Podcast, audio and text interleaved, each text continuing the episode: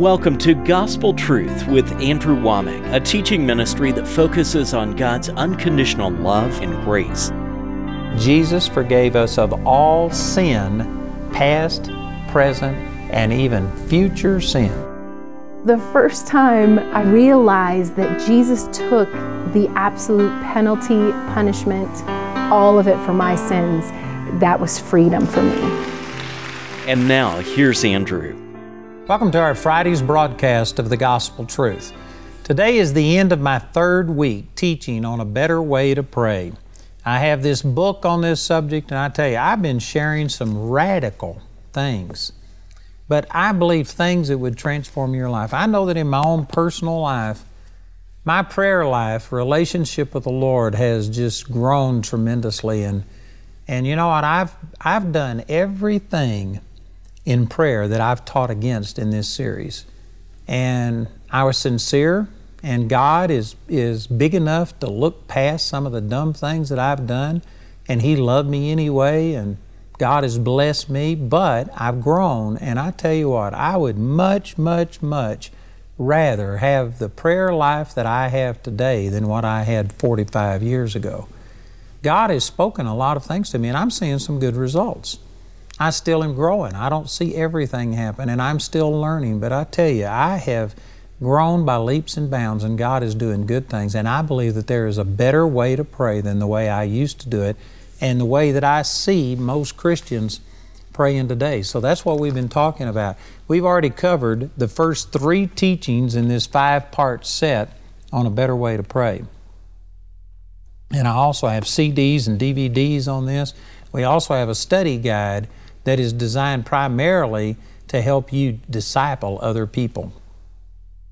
And if you've been listening to what I've taught, uh, I think you'll recognize that what I'm teaching on prayer is radically different than what most people have ever heard or had modeled to them. And so there is a huge need out there to get out these truths on the proper way, a better way to pray. And I believe that this would be just great to take this study guide and do a, a group in your church or a Bible study or something like that. It would be a tremendous way to get these truths out to others. And even if people don't agree with you, it would certainly get the conversation going. It would get things discussed, and I think it would help people grow in their relationship with God. I want to talk about how Jesus told us to pray and believe over in Mark chapter 11. This is a familiar passage of Scripture to many people. But the first thing I did was counter a lot of religious stuff about thinking long prayers and making a show and praying in front of people is good. And then I talked about intercessory prayer, how that most Christians today are praying Old Testament prayers of intercession. They aren't praying New Testament prayers where it's based on what Jesus has done. And they're trying to turn an angry God away from releasing His wrath. It's unnecessary because Jesus has already done that. And what we should do is just enforce. We ought to embrace what Jesus did and enforce what He's done instead of trying to get God to do something as if Jesus hadn't already reconciled us unto Him. And then the uh, all of this week, I've been talking about what the primary purpose of prayer is, and it's just for love and relationship, intimacy with God, or what the Bible calls everlasting life, knowing God and Jesus Christ.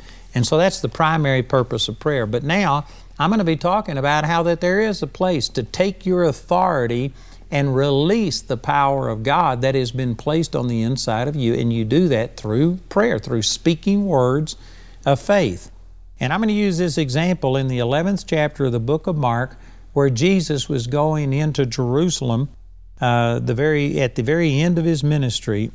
And in Mark chapter 11, verse 12, it says, And on the morrow, when they were come from Bethany, he was hungry, and seeing a fig tree afar off having leaves, he came, if haply he might find anything thereon. And when he came to it, he found nothing but leaves, for the time of figs was not yet. And Jesus answered and said unto it, No man eat fruit of thee hereafter forever. And his disciples heard it. And they came into Jerusalem. He cast out the people that were selling uh, doves, and the money changers overturned their tables. And then down in verse 20, it says, And in the morning, as they passed by, they saw the fig tree dried up from the roots. And Peter, calling to remembrance, saith unto him, Master, behold, the fig tree which you cursed is withered away.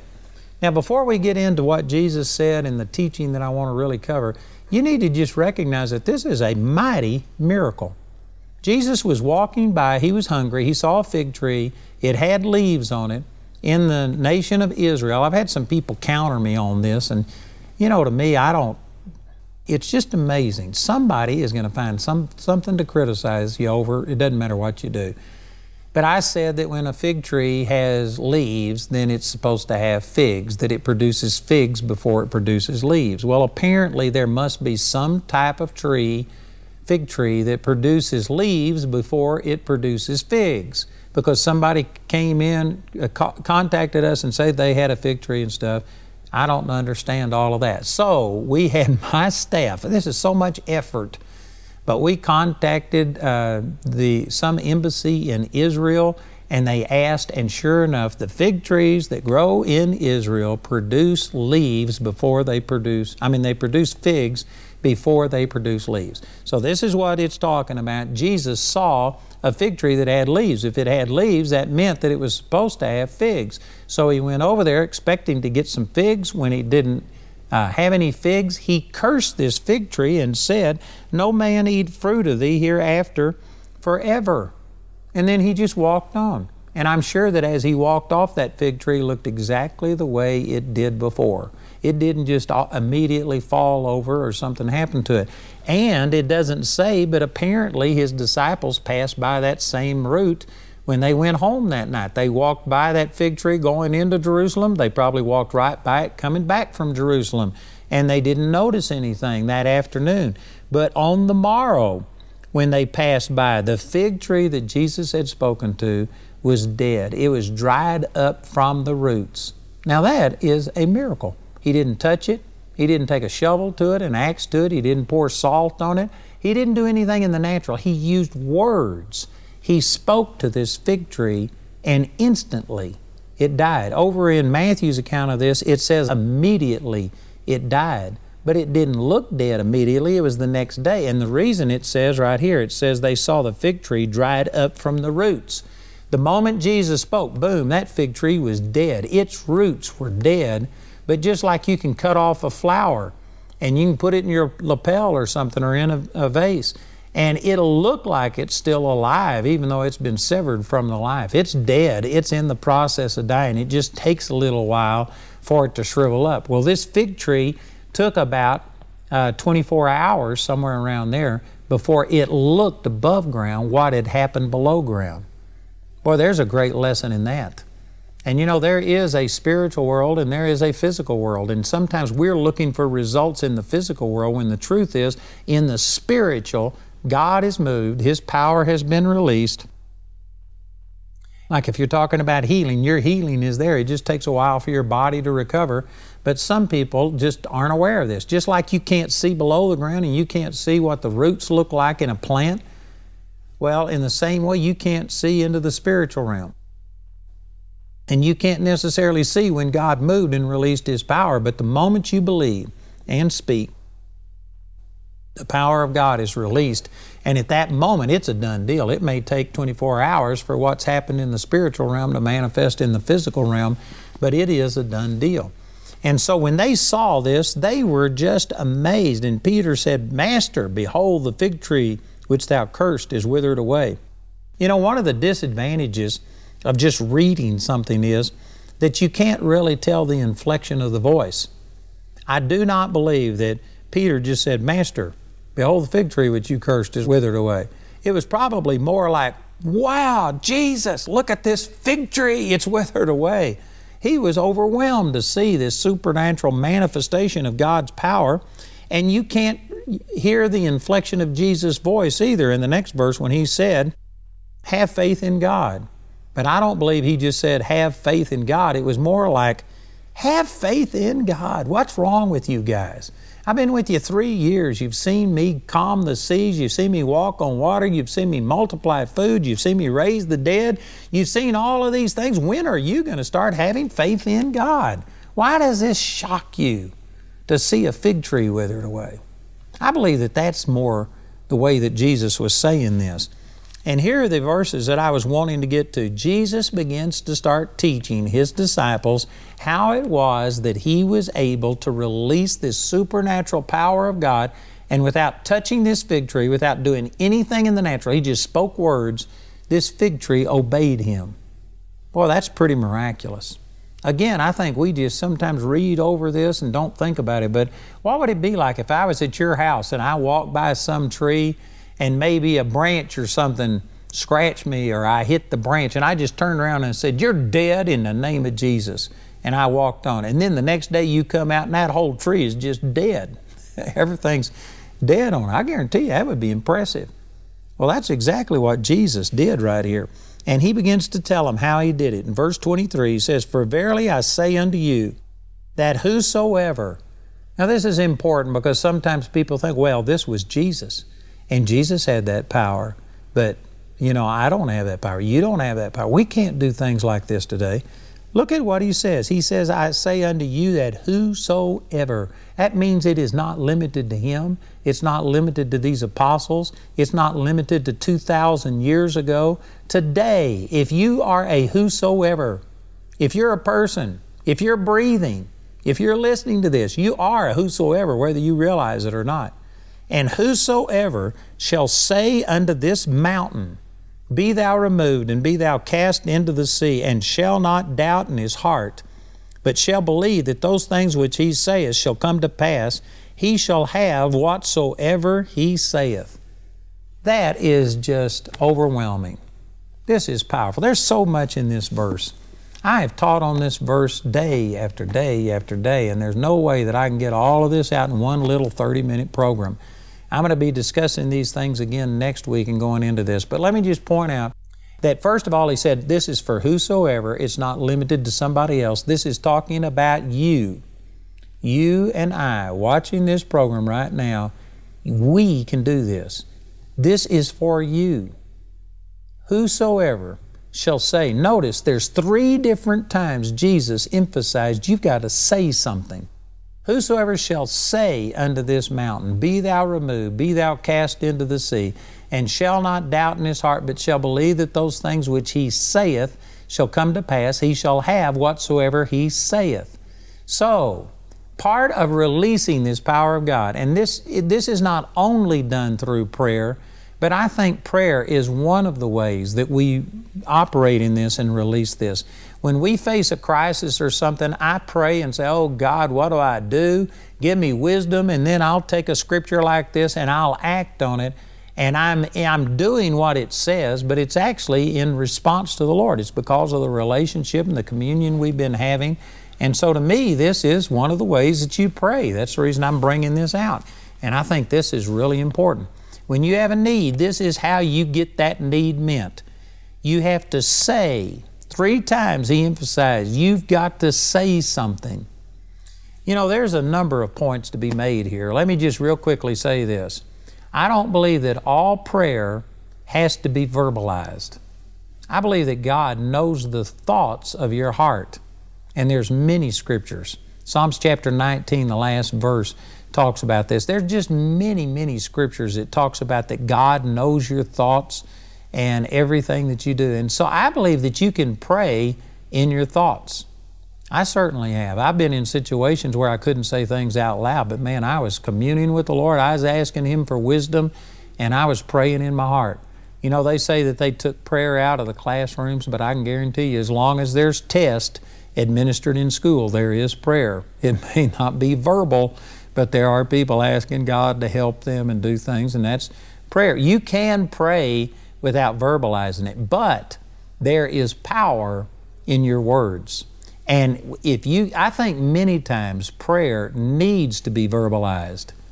For one thing, when you verbalize something, it's, it helps you to understand it. You know, there's a lot of things that God shows me, and I get excited in my heart. I've got a revelation and I know something, but I just can't put it into words. It's because I don't really completely understand it. And I'll have to meditate on something and think about it for a while, and then eventually I get to where, yes, I can say this. It helps you to understand and make applications when you get to where you say things out of your mouth. So I think it's good for you to say it, but also Proverbs chapter 18, verse 21 says, Death and life are in the power of the tongue, and they that love it shall eat the fruit thereof. So you have power in your tongue, power for death and for life. And when you say things, words are powerful. It says in Genesis chapter 1 that God created the heavens and the earth by words. That's how He spoke them into existence.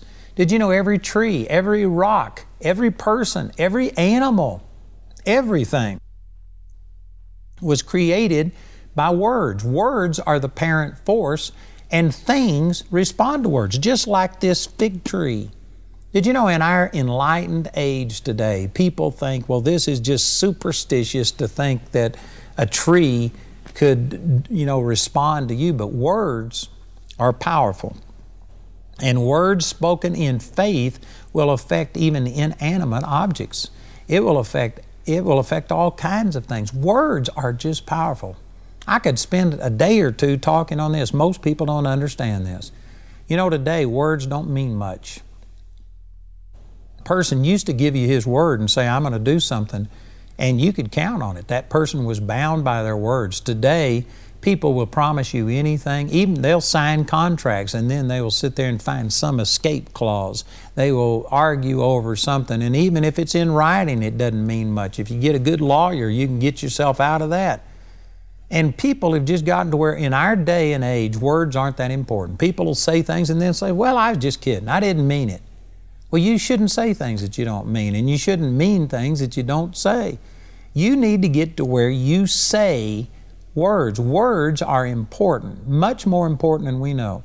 Going back to that verse I've already quoted, Proverbs 18 21, death and life. It's not only positive things, not only life, not only like speaking and seeing a miracle happen, but you know what? Every word that you speak is either life or death. And sad fact is, many people are cursing themselves. There are people saying, Well, I'll never prosper. Nothing ever works for me. And you know what? Every time you say something like that, those words affect you. They affect people around you. They affect demons. They affect angels. The scripture talks about that angels hearken unto the voice of God's word. We've got ministering angels sent for us. Hebrews chapter 1 verse 14. They are all ministering spirits sent forth to minister for those who shall be heirs of salvation. How do they minister? Well, they hearken to God's Word. And if you start speaking God's Word out of your mouth, you're releasing life, and those angels will release and bring things to you. When you say that my God supplies all of my need according to His riches in glory by Christ Jesus, Philippians 4:19. And if you say that in faith, if you speak this out your mouth in faith and don't waver in your heart, then man, the angels of God start bringing all this to you. But when you start saying, well, I, I'm always failing, I never prosper, everything I set my hand unto turns to dirt, well, then all of the demons in earshot start working to bring that to pass. And I know some of you think I'm ridiculous, and you think, boy, you just making this stuff up. You believe that there's angels and demons? Absolutely. I believe that when I say things, it affects the spiritual atmosphere. I believe it affects things in the physical, natural realm. Jesus said, Whosoever will say unto this mountain, Be thou removed, be thou cast into the sea, and shall not doubt in his heart, but shall believe that those things which he saith will come to pass, he will have whatsoever he saith. One of the reasons we aren't seeing answered prayer and our manifestation of the thing we're praying for is because we don't believe in the power of our words. And we will say all kinds of things. And we will just sit here and, you know, if you, if you sit here and if you aren't truthful, if you don't speak the truth, if you lie, if you shade the truth, if you exaggerate, if you do all of these kind of things, when you do that and then it doesn't come to pass and it's not reality, you know what you've done? You have just convinced your heart that words aren't important, that you can't be trusted, and you do not believe that your words are coming to pass. And then all of a sudden the doctor tells you you're going to die and you turn over to Mark 11, 23. Well, I confess with my mouth and believe in my heart that I am healed. By His stripes I am healed and I believe I'm receiving it. And your heart goes, What makes these words any different than all of the other words that you've been saying that you didn't believe? that you didn't mean? What makes this any different than all of the TV programs that you watch that you say, oh, I don't agree with that. I don't believe that stuff. And yet you sit there and let all this stuff come at you. You know what? You confuse your heart and you keep this verse from working. You have to get to where you believe in the power of words, not only your words, but every word.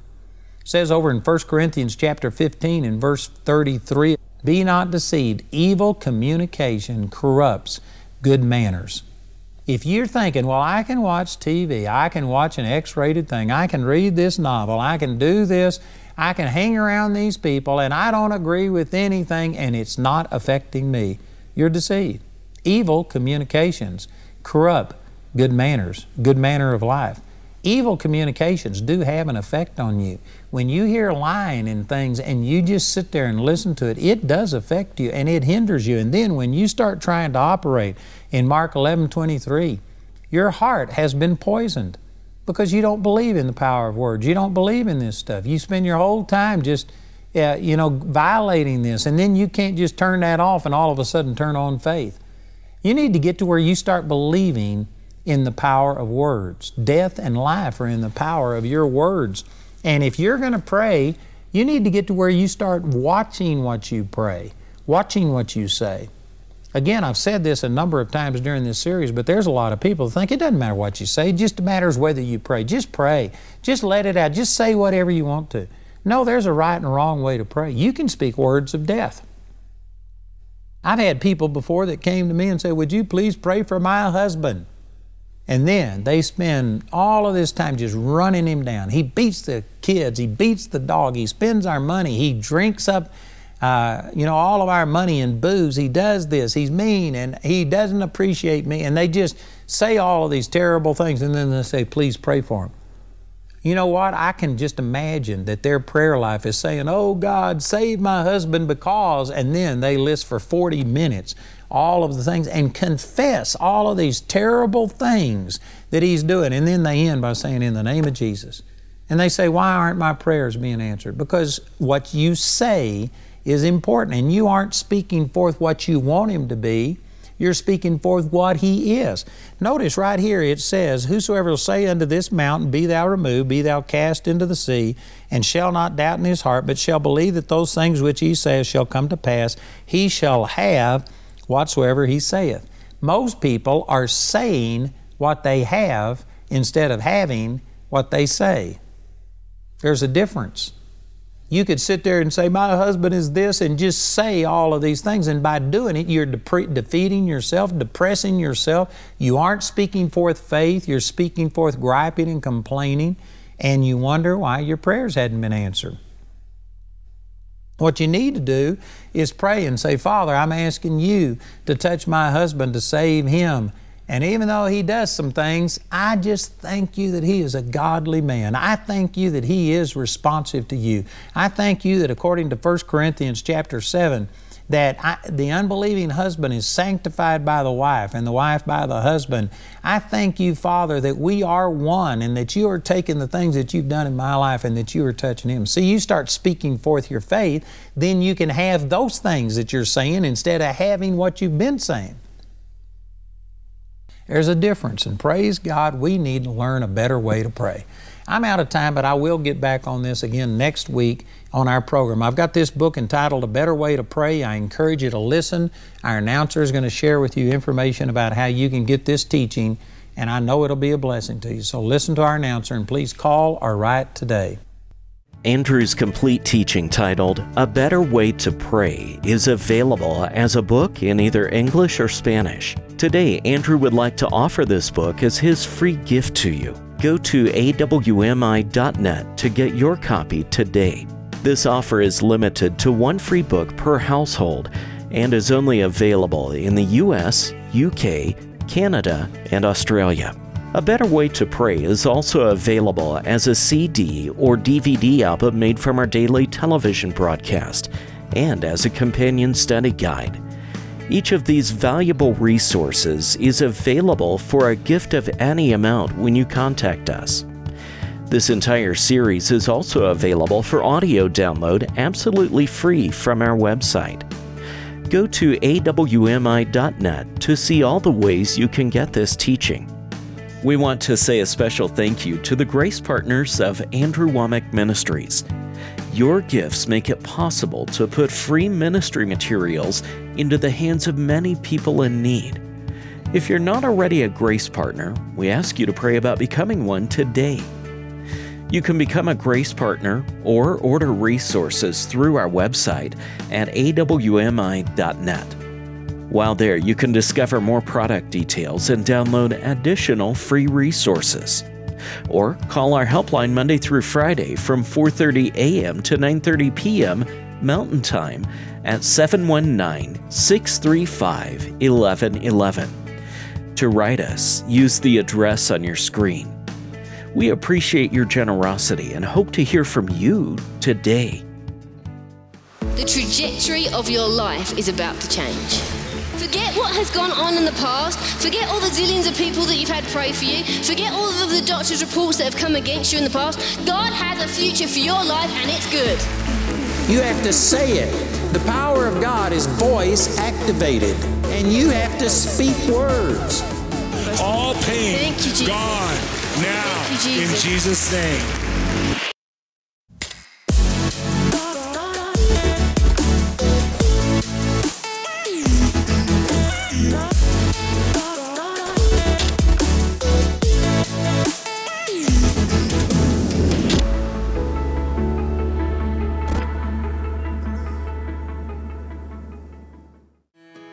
Charis Hybrid is a unique blend of independent study and face to face time with instructors and with other students who are determined to go deeper with God.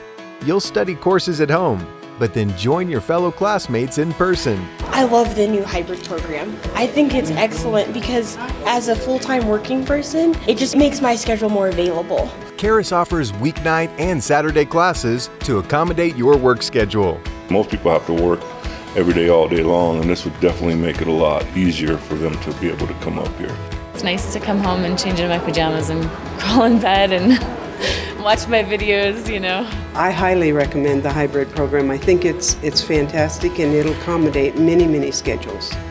Charis Hybrid adapts to your busy lifestyle and allows you to experience the best of both Charis online and on campus. Learn more at charisbiblecollege.org forward slash hybrid.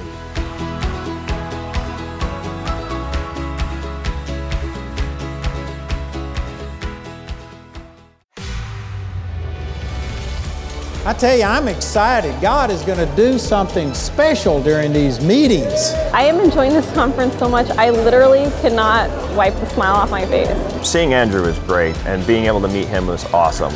He speaks into your life like no one I know. I mean, he makes the word come alive. Andrew's teaching and the love that he has for God's word and truth, it is the gospel truth. Have you checked out the Inside Story yet? It's a great way for you to get an inside look of what is happening at Wommack Ministries. With over six years of interviews, there's a lot to get excited about. Check out this month's featured story today, only at awmi.net.